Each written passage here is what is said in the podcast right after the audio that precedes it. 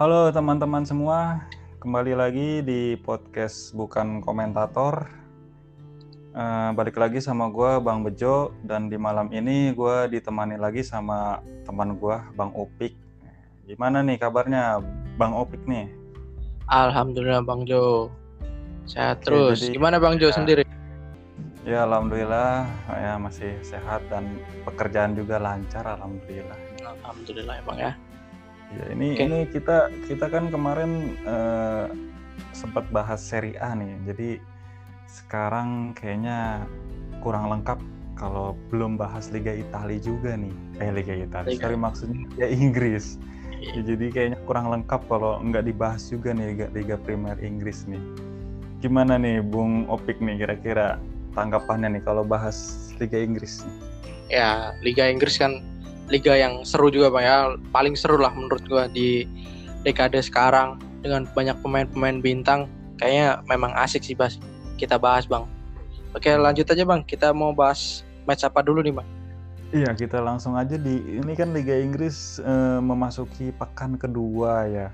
Nah, di sini ada laga Liverpool lawan Burnley nih, yang Liverpool akhirnya menang 2-0. Kalau tanggapannya gimana nih, jalannya pertandingan tuh seperti apa Liverpool tuh? Ya Liverpool Burnley ya. Setelah di match pertama Liverpool juga lancar ngalahin Norwich ya. Terus yang match kedua itu lawan Burnley juga hampir kurang lebih nggak ada halang rintang ya Bang ya. Lancar-lancar aja. Dengan kondisi starting 11-nya kurang lebih sama dengan match day pertamanya. Itu bedanya ada di Chamberlain yang cedera di match day pertama, kemudian di match day kedua masuk Harvey Elliott, pemain muda masih 18 tahun. Kemudian di back kirinya Andy Robertson kan masih cedera juga di pramusim. Betul. Masuk Tsimikas, bagus juga Tsimikas sih mainnya. Di lawan Burnley bahkan dia asis ya Bang ya. Asis ya, di betul. Golnya Jota. Kemudian di lini depan ya Firmino kayak udah kegeser di Bang sama Diogo Jota. Menurut Bang Jo gimana nih Bang Liverpool sekarang? Ini Liverpool kan tampil dengan beberapa, sebenarnya dia enggak terlalu aktif juga ya di bursa transfer kali ini ya. Praktis cuma pemain barunya cuma Tsimikas ya. Iya. Dia karena merasa Jurgen Klopp tipikalnya memang dia lebih berpikir untuk membangun skuad yang sudah ada. Dia nggak mau terlalu banyak merubah pemain gitu sih. Memang terkenalnya Jurgen Klopp dari dulu seperti itu. Jadi yang masuk cuma pemain baru ya di bek kiri, itu pun karena memang Andy Patterson ini cedera ya. Iya, Andre Robertson ya. Robertson cedera. Iya, dia cedera makanya masuk si Tsimikas ini. Dan pemain muda ini Elliot yang melakukan debut ya, pemain 18 tahun ya. Iya betul. Kalau dari permainan sih memang Liverpool tampil dominan ya, dengan penguasaan bola juga unggul jauh ya. Cuma kalau buat gue sendiri sepertinya lini depan nih memang perlu refreshing ya, mungkin karena permainan Liverpool juga mulai terbaca lawan ya, dengan masih mengandalkan Mohamed Salah dan Sadio Mane gitu. Sepertinya memang harusnya sih perlu ada perubahan, karena dari musim ke musim Liverpool ya cuma gitu-gitu aja. Iya betul Bang, apalagi dari sisi penyerangan kemarin kan baru keluar Serdan Shaqiri ya ke Olympique Lyon ya. Iya betul. Nah mungkin di sisa deadline transfer ini kayaknya dari lini depan sih memang masih ada perlu, mungkin datang satu pemain buat backup salah satu penyerang trio yang depannya ya. Kan Liverpool juga kalau klub Inggris kan ikut turnamen selama satu musim itu kan 4 kan. Ada FA, ada Carling, atau kemudian ada UCL juga sama liga yang padat gitu. Kayaknya perlu satu mereka lagi. Iya kan, mereka jadwalnya padat mereka. Kalau dilihat ya itu tadi, Liverpool terutama lini depannya ya cuma itu aja, Mohamed Salah, Jota, Mane ataupun Firmino gitu. Iya. sepertinya agak sebenarnya cukup aneh setelah Liverpool juara Champion ya, dan juga juara Premier League ya, tapi nggak banyak beli pemain untuk melengkapi ataupun menambah skuad gitu, malah stuck begitu-begitu aja. Ya mungkin dari sisi Jurgen Kloppnya lebih mentingin mempertahankan the winning teamnya bang ya, daripada merombak lagi gitu. Menurutku Liverpool masih salah satu kompetitor lah buat juara IPL musim ini. Dilihat dari permainannya memang udah padu. Memang dari variasi penyerangannya yang masih kurang ya dibanding kompetitor yang lain, mungkin Manchester City gitu atau Chelsea yang jor-joran belanja musim ini, Bang. Iya, maksud gue ya kayak gitu, kayak kompetitornya yang lebih aktif. Makanya di musim lalu Liverpool agak menurun juga kan akhirnya penampilannya, dan ditambah juga banyak pemain yang cedera juga seperti backnya, bahkan krisis back di musim lalu si Van Dijk. Iya. Ketika Van Dijk datang ya mulai oleng itu Liverpool kurang ini. Cuma dari lini belakang sih cuma belanja dari Leipzig ya yang Ibrahima Konate, tapi belum debut sih, masih dipercaya Joel Matip buat temenin Matip di belakang. Iya betul. Di problem musim lalu kan dia karena kendala cedera ya, badai cedera yang praktis sampai bahkan tidak ada back ya bahkan. Dan musim lalu sempat meminjam ya dari Schalke itu Ozan Kabak yang digadang-gadang bagus penampilannya, namun ternyata malah blunder ya, banyak terjadi kesalahan di biji, akhirnya nggak dipermanenkan itu ya. Iya, nggak ditebus, dibalikin lagi. Ya itulah ya, mudah-mudahan di musim ini nggak diterpa badai cedera lagi sampai akhirnya Liverpool bisa tampil maksimal ya. Cuma nggak tahu juga targetnya musim ini tuh apa Liverpool. Ya masih kita lihat dulu ya deadline transfer ini. Aku tetap sih masih ngandelin Liverpool salah satu kompetitor juara sih, baik di lokal Liga Inggrisnya maupun di UCL salah satu kompetitor juara. Kemudian Bang, next ke match berikutnya ke Manchester City ya Bang ya, yang akhirnya ya ini Manchester City yang kita kenal ya Bang ya, dengan skor besar kemudian tampil dominan gitu. Dibanding match day pertama itu kalah gitu di partai pembuka lawan Spurs di kandang Spurs. Menurut Bang Jo gimana Bang? Dilihat dari pertandingan lawan Norwich ini, Pak. Iya, jadi kan di laga perdana Manchester City ternyata harus menelan kekalahan ya dari Spurs ya 1-0. Dan akhirnya dia di pekan kedua ini akhirnya membuktikan. Dan sebenarnya ini banyak perubahan formasi juga dari Pep ya dibanding waktu lawan Spurs musim. Iya, betul, Bang. Kalau aku catat sih dibanding match day pertama yang away ke Spurs itu beda ada 5 pemain Bang. Iya, bahkan 5 pemain. Ada melakukan rotasi 5 pemain. Tapi menurut saya kalau yang teman-teman yang biasa lihat City atau yang main Fantasy Premier League, memang tipikal Pep itu dia karena dia mempunyai kedalaman skuad yang bagus ya Bang ya, dia rotasi Bang. Sekalipun itu nggak ada match di IPL di UCL di minggu depan, selalu ada rotasi tiap. Jadi memang variasi serangannya banyak, kemudian kedalaman skuadnya baik, jadi mumpunin untuk melakukan rotasi, Bang. Iya, jadi emang ibaratnya pemain pelapis, pemain cadangan dan inti itu nggak beda jauh sih Manchester City. Iya. Bahkan di pertandingan ini aja Kevin De Bruyne dan Phil Foden aja nggak bermain ya, masih cedera. Nggak bermain ya, betul. tapi masih bisa menghajar 5-0. Dan bahkan Sterling, Mahrez, Fernandinho itu cadangan loh. Cadangan emang ya. Emang City-nya yang jago apa Norwich-nya yang memang mediocre ya? Norwich-nya juga memang di match pertama juga kalah, kemudian match yang kedua ini juga kalahnya dengan skor yang lumayan besar gitu ya. Memang Emang dari beberapa yang bilang sih memang dari Norwich-nya yang memang kurang ya, kurang terbentuk lah di awal-awal musim ini. Masih kurang panas gitu Bang ya. Tapi target sih paling selamat dari degradasi aja sih ini Norwich. Kalau dilihat dari materi pemainnya ya. Iya. Dari City sih yang digaris bawahi sih akhirnya pemain termahalnya Bang ya, Jack Grealish akhirnya ngegolin. Sekalipun golnya ya bukan yang kita tahu gol-gol Grealish yang ada di Aston Villa sebelumnya Bang, yang soloran atau gol-gol jarak jauh yang bagus gitu. Emang golnya emang sederhana, tapi menurutku ini titik balik dengan dia dilabeli pemain mahal. Untuk next kedepannya mungkin Grealish bakal comeback lagi performanya.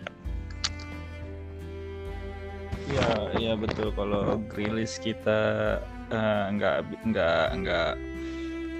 ibaratnya tuh udah nggak diragukan lagi lah. Kalau menurut gua sih dia memang punya skill lah, cuma tinggal butuh waktu aja dan diberikan ruang pasti dia akan menunjukkan bahwa harga yang dibayarkan oleh Manchester City itu memang pantas gitu. Ini yang cukup menarik ini Gabriel Jesus ya, ini dia biasanya dia jadi striker tunggal ataupun berduet dengan Aguero. Ini di pertandingan ini dia lebih melebar ke sisi kanan maupun kiri ya. Iya, seperti dia memainkan peran baru supaya dipakai oleh si Pep ini. Ya memang pas pertama nonton itu juga aneh juga. Ya, ternyata yang dipasang di depan targetnya tuh si Ferran Torres gitu. Walaupun kita tahu Ferran Torres di Euro kemarin bermain baik dengan sayap kayak gitu. Dan terang memang luar biasa sih kekayaan taktik ini. Baik dari skuadnya atau taktiknya memang beragam gitu, banyak caranya. Ya karena memang Pep menyukai pemain-pemain yang bisa dipasang di berbagai posisi. Posisi gitu. Ya betul. Iya dia jadi sangat menyukai pemain yang bukan yang spesialis jago di satu posisi, tapi dia bisa fleksibel taruh di posisi-posisi mana dia bakal lebih main di bawah asuhan Pep. Pemain-pemain seperti itu memang. Ya betul. Jadi memang dia fleksibel, dia butuh pemain yang fleksibel. Dia nggak bisa pemain yang posisi saya hanya ujung tombak striker. Nah itu nggak akan berlaku bagi Pep. Pasti akan dipaksa harus bisa jadi winger, harus bisa jadi striker gitu kan. Semua itu bahkan bukan di posisinya kalau ngelihat komposisi seperti ini kan City bermain 4-3-3 dengan diri tengahnya Silva, Rodri, dan Gundogan. Sebenarnya kan bukan posisi asli mereka ini kalau dilihat nih. Iya.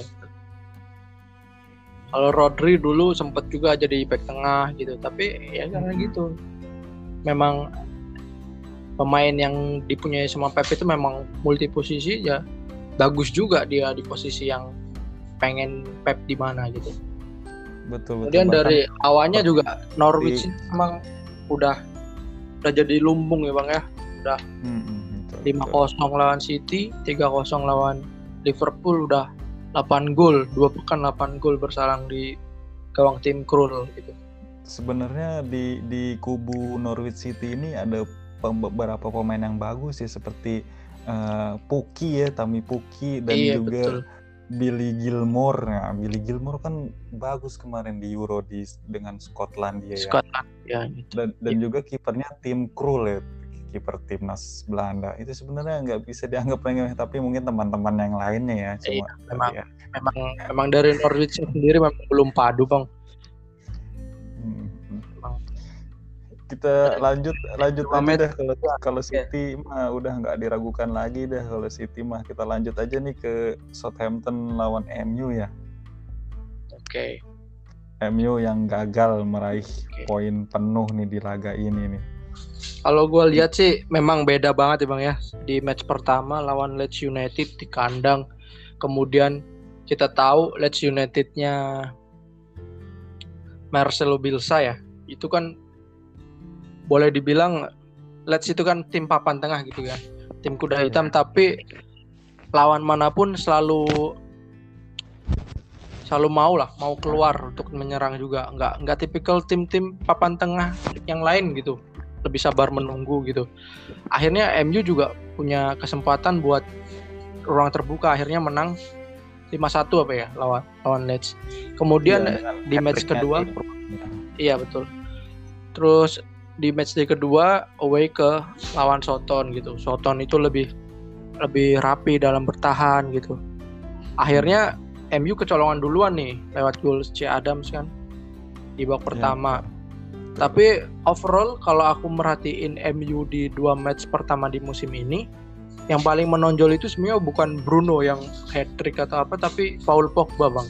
Aku lihat nih pemain udah mulai dewasa, nggak showman gitu, yang lebih menampilkan trik-trik di lapangan gitu, tapi lebih dewasa dari asis-asisnya ya, terbukti ya. Match day pertama dia 4 asis, Bang, 1 pertandingan itu. Keren banget sih, balik lagi performanya si Pogba ini. Terus di match kedua dia juga asis lagi lewat golnya Greenwood itu, lewat asisnya. Ya, jadi sebenarnya MU ini bertemu dengan Southampton sebelumnya, bahkan di musim lalu sempat membantai 9-0 ya. Iya betul. Tapi di laga ini ternyata kesulitan, nggak bisa meraih kemenangan ya. Sebenarnya sih banyak faktor ya, seperti beberapa pemain yang masih cedera seperti Cavani yang nggak bisa main, lalu Rashford juga, dan cukup aneh juga memasang Martial sebagai striker tunggal gitu sih, karena mungkin nggak ada pilihan lain juga sih. Terus kalau tentang Pogba sebenarnya ini agak berbeda di posisi sebelum-sebelumnya ya. Pogba ini dipasang jadi winger kiri loh. Jadi kan MU 4-2-3-1, di double pivotnya ini si Fred dan Matic. Terus di kanan ada Greenwood, di tengah Bruno, di sebelah kiri Pogba, lalu di depan Martial. Jadi Pogba ini jadi winger sebenarnya loh. Tapi dia bagus sih perannya, emang bisa. Cuma mungkin kalau untuk seperti winger-winger lainnya yang bisa berlari kencang ataupun crossing mungkin kurang efektif juga ya. Iya betul. Memang jadi sepertinya oleh kesulitan untuk memaksimalkan potensi dari si Pogba ini, mau ditaruh mana, posisinya apa, sepertinya memang kesulitan, kendalanya gitu sih. Jadi perbedaannya dibanding match yang pertama itu kan awalnya ujung tombaknya si Greenwood ya, hampir boleh dibilang false nine, nggak pakai striker. Tapi ketika lawan Southampton ini masuk nomor 9 Martial, justru kayak kurang cair gitu di lini depannya. Akhirnya ya babak kedua masuklah winger-winger yang kenceng kayak Jadon Sancho sama Jesse Lingard itu masuk di babak kedua. Tapi memang yang aku bilang tadi, bedanya match kedua ini lawannya Southampton gitu. Aku lihat sih Southampton ya tipikal tim-tim lokal gitu, mainnya rapi gitu, defense-nya main ngandelin bola-bola panjang counter gitu. Ya. Dan itu jadi masalah MU ya, setiap melawan tim yang mempunyai defense yang bagus itu MU sering sih dari musim lalu kerepotan gitu untuk memecah kebuntuan. Iya, apalagi Southampton unggul lebih dahulu, lalu dia langsung seperti kayak berusaha mengamankan, sampai bahkan kalau dilihat sih dia memasang back sampai 5 ya, 5-3-2 masa formasi. Jadi memang akhirnya parkir bis lah ibaratnya. Jadi MU memang kesulitan untuk membongkar lini pertahanan dari Southampton ini. Dan agak ini juga sih, kita harapannya tuh bisa melihat pemain-pemain baru ya, seperti Varane ataupun Sancho, tapi nggak tampil di awal, dari awal nggak ya diberi kesempatan ya. Iya betul Bang. Kalau di Sancho sih dari Varane sih mungkin nunggu momen ya, soalnya dari duet Harry Maguire sama Lindelof ini masih bagus sih Bang untuk 2 match ini masih. Tapi ya, sempat ada kejadian ini juga lo, blunder sih ya, Maguire, untung nggak kegolan itu. Betul, yang viral juga sih di match, foto-fotonya atau apa gitu. Karena memang jadi sasaran sih dia. Jadi emang parah banget sih itu dia. Hampir aja itu kalau gol, wah udah selesai, MU kalah itu udah. Untung De Gea itu menyelamatkan itu. Iya, kalau nggak, wah Maguire lagi-lagi blunder lagi, fatal. Ngelawak terus dia, heran. Iya. Dari back termahal, terus kemudian dia kapten juga. Memang setiap kesalahan, terus apalagi yang blunder-blunder fatal seperti itu, emang udah pasti jadi sasaran media besoknya kan. Ya makanya diharapkannya nanti yang akan mengisi posisi back itu bertanya-tanya nih, apakah Maguire yang diganti dengan Varane atau si Lindelof itu. Ya. Menarik untuk ditunggu. Untuk nih, di match ketiganya nanti ya Bang ya. Iya. Oke, lanjut Bang. Iya nih big match yang tunggu-tunggu ya, Derby London merah sama biru. Betul. Semua headline sebelum match atau sesudah match kurang lebih bahas satu orang nih Bang, Romelu Lukaku yang kembali ke Chelsea setelah melanglang buana ke klub-klub lain, kemudian bandrolnya juga lumayan Bang, 115 juta euro. Iya betul. Dan dia langsung ngegolin juga Bang. Dan silakan Bang komentarnya terlebih dahulu dari sisi Chelsea dulu Bang, silakan. Kalau Arsenal lawan Chelsea ya, kalau Chelsea tampil dominannya dengan ball possession-nya unggul jauh 35% berbanding 65%. Lalu total shoot-nya juga Arsenal 6, Chelsea 22. Jadi emang di laga ini kelihatan banget Chelsea menguasai jalannya pertandingan ya. Arsenal nggak diberikan ruang, kesempatan untuk menguasai bola. Chelsea sendiri memang tampil dengan kembalinya si anak hilang ya, boleh dibilang ya, Romelu Lukaku yang dibeli kembali. Jadi memang kedatangan Lukaku ini mengisi pos yang benar-benar diharapkan dari musim lalu sebenarnya. Karena musim lalu kita lihat tergantung sama Werner itu ternyata sering kali terjadi kebuntuan ya. Jadi striker yang diharapkan itu memang Lukaku, memang mengisi nomor 9 ini. Kalau Werner kan akhirnya sering blunder dan juga sering ngelawak dia tuh di depan gawang. Iya betul. Iya kalau untuk yang lainnya juga nggak banyak berubah ya Chelsea ya, dengan masih andalan dengan 3-4-2-1-nya ya. Di laga ini mungkin kehilangan praktis, kehilangan Pulisic aja ya, Pulisic yang rumornya dia terkena COVID ya, jadi nggak bisa bermain. Selain itu sih mereka tampil dengan kekuatan full ya, Kante juga main di babak kedua akhirnya.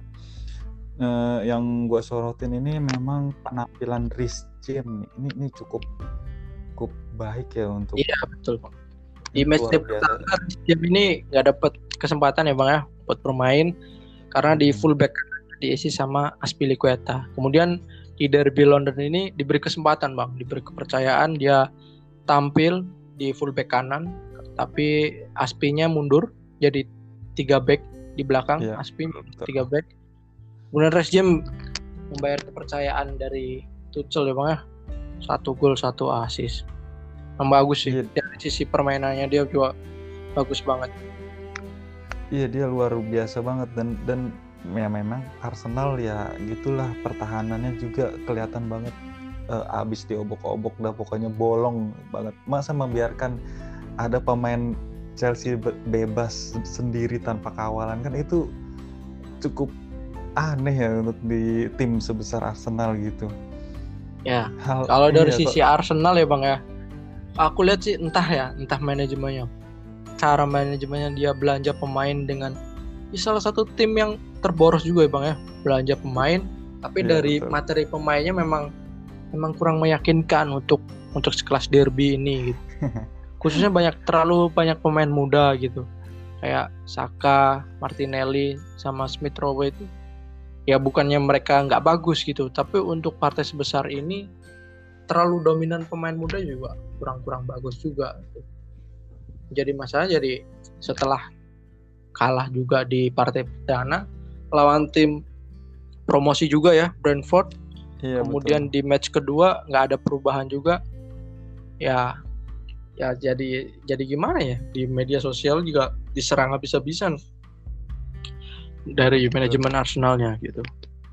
Betul, emang kalau Arsenal ini cukup aneh juga, nggak tahu maunya seperti apa. Dia beli pemain juga pemain-pemain yang nanggung, boleh dibilang. Kalau memang harusnya dia punya dana, dia punya budget sebenarnya. Tapi yang dibeli itu yaitu pemain-pemain nanggung. Kita nggak habis pikir dia beli seperti pemain seperti Ben White. Itu ya boleh dibilang siapa gitu, pemain dari mana dengan harga 50 juta. Itu kan nggak masuk akal. Terus siapa lagi, Lokongnya itu pemain dari mana juga gitu kan. Itu yang cukup. Kalau dari Ben White kenapa mahal sih? Alasannya karena homegrown juga ya. Homegrown, terus dia masih muda. Memang dia di Brighton itu musim lalu memang bagus, tapi masih overrated sih menurutku. Dengan harga segitu masih overvalue juga. Terus Arsenal masih mau membeli. Ya mungkin kebutuhan taktikal Arsenal juga. Kemudian dia nebus Martin Odegaard juga, pemain-pemain muda. Tapi dia masih ada peluang untuk menjadi pemain bintang ada. Tapi yang dibutuhkan sekarang Arsenal kan pemain yang benar-benar matang ya Bang ya. Udah harus angkat tim dalam instan lah kalau bilang. 1 bulan 2 bulan harus kayaknya sebuah klub besar gitu, dengan jumlah kemenangan yang sering gitu.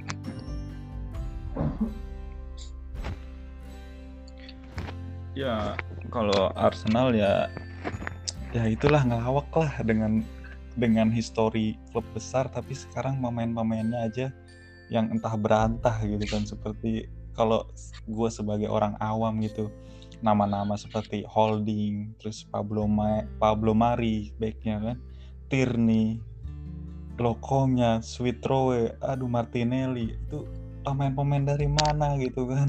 Sangat mungkin di match day ketiga mungkin ada beberapa pemain yang sudah kembali Bang ya, setelah di midweek tengah pekan tadi lawan West Bromwich Albion di Piala Carling. Ya beberapa pemain seperti yang kita tahu ya Bang ya, seperti Aubameyang, Lacazette udah mulai main. Mungkin di match ketiga mereka udah kembali lagi ngisi starting 11 Arsenal gitu. Iya, ada betul. Cuma agak aneh aja, nggak habis pikir. Seperti Lokongnya ini bahkan menyingkirkan Lucas Torreira ya. Iya betul. Torreira sekarang malah udah resmi ke Fiorentina ya Bang ya. Iya betul, itu kan Torreira kan pemain bagus, dia gelandang box to box. Ini nggak dipakai. Seleranya Arteta kan kita nggak tahu Bang ya. Kita mungkin dari pengamat, kita sebagai penonton layar kaca, kita tahu Torreira sukses di Sampdoria, di timnas juga rutin, timnas Uruguay kan. Yeah. Terus sempat di Atletico juga Bang ya. Iya yeah, betul. Yeah, jadi kalau Arsenal ini tadi bahkan beredar ya kalau di media sosial ini, para fans Arsenal itu sempat ada banyak meme-meme viral itu mengharapkan Antonio Conte yang melatih Arsenal. Iya. Dia berharap Antonio Conte bisa datang ke Arsenal menggantikan Arteta karena memang udah haus akan gelar gitu. Tapi kalau dari saya pribadi Bang ya, Conte bukan tipikal dia ngelatih di tengah jalan atau udah mulai kayak gini. Dia tuh betul. Suka dari awal, dari pramusim. Karena kita tahu Conte itu udah pakem banget dengan skemanya kayak gitu. Pola mainnya udah kurang lebih hafalan lah kayak gitu. Dan itu butuh waktu. Kalau datang di liga yang sudah jalan, menurut pribadiku sih kayaknya masih pesimis lah Conte mau nerima tawaran Arsenal gitu. Iya betul, itu udah jadi filosofinya Conte, nggak mungkin juga. Makanya itu kan gue bilang cuma halu dari para fans-fans Arsenal yang beredar di media sosial seperti itu. Kalau untuk kita lihat seperti Chelsea kan, wah Chelsea dengan pemain-pemain bintangnya ya, bahkan pelapisnya juga cadangannya nggak beda jauh ya. Ini aja sebenarnya Chelsea di laga ini belum tampil dengan tim utama ya sebenarnya. Iya. Tapi bisa mengalahkan. Kan masih ada Hakim Ziyech, lalu Kante juga baru main di menit 70-an gitu. Jadi memang kedalaman skuad Chelsea ini luar biasa, makanya dia pantas ya meraih trofi UCL musim lalu. Oke Bang, kemudian yang terakhir nih Bang, tambahan aja nih, kita bahas sedikit dari tim yang kejutan itu di 2 match awal ini yang jadi pemuncak klasemen. Bukan Chelsea, bukan Liverpool, bukan City. Pemuncak klasemen sekarang itu West Ham United Bang.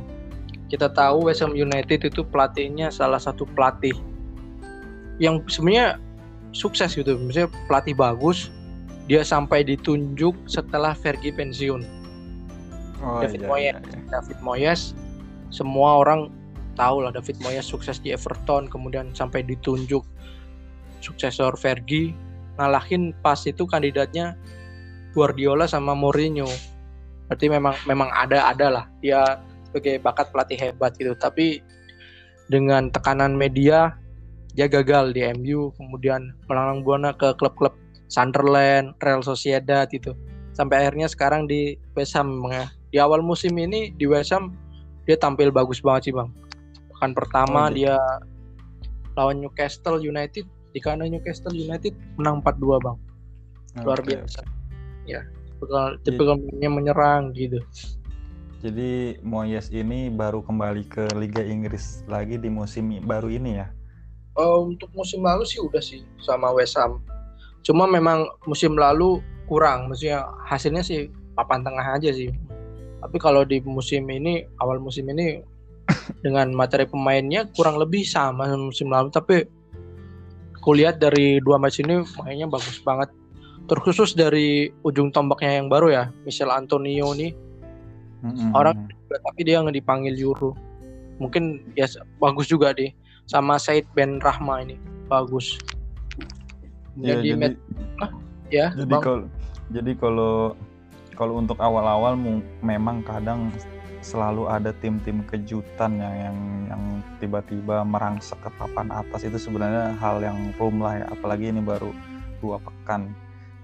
Seperti musim lalu juga sempat ngerangsek tuh Leicester City ya, bahkan Spurs juga sempat ya ke posisi 1. Tapi berjalannya waktu akhirnya tim-tim seperti itu nggak bertahan lama, akhirnya turun juga. Sepertinya kalau untuk West Ham ini ya nanti kita tunggu aja waktunya gitu kan. Iya. Kan pemain-pemain yang mereka yang apa adanya juga. Jadi ya masih unggul jauh lah dengan tadi seperti Chelsea ataupun City ataupun Liverpool ya. Gitu. Iya. Jadi memang kalau liga kan memang tipikalnya maraton memang ya. Jadi bukan siapa yang menang besar, tapi yang menang rutin kayak gitu, yang ya bakal menjadi juara gitu Bang ya. Tapi menurut seru sih kalau ada tim-tim kejutan kayak gini. Memang Inggris itu ada aja tim-tim yang menyodok ke 4 besar ya. Jadi enggak selalu pakem 4 sampai 7 besarnya tim-tim yang sudah kita tebak gitu. Selalu ada aja yang kejutan kalau untuk Liga Inggris sih Bang ya. Iya betul. Mau dibahas Bang Jo? Ya, jadi kalau tim-tim kejutan seperti ini tadi yang gue bilang mungkin nggak bertahan lama juga, kita lihat aja pasti nanti akan turun lagi. Ya memang Liga Inggris ini liga yang paling kompetitif ya, nomor 1 sekarang ya. Persaingannya sangat ketat dan setiap tim itu nggak bisa dipandang remeh juga. Semua ketika dianggap remeh ya malah bisa mengalahkan ataupun menyukalkan tim-tim besar ya, sering terjadi seperti itu juga sih.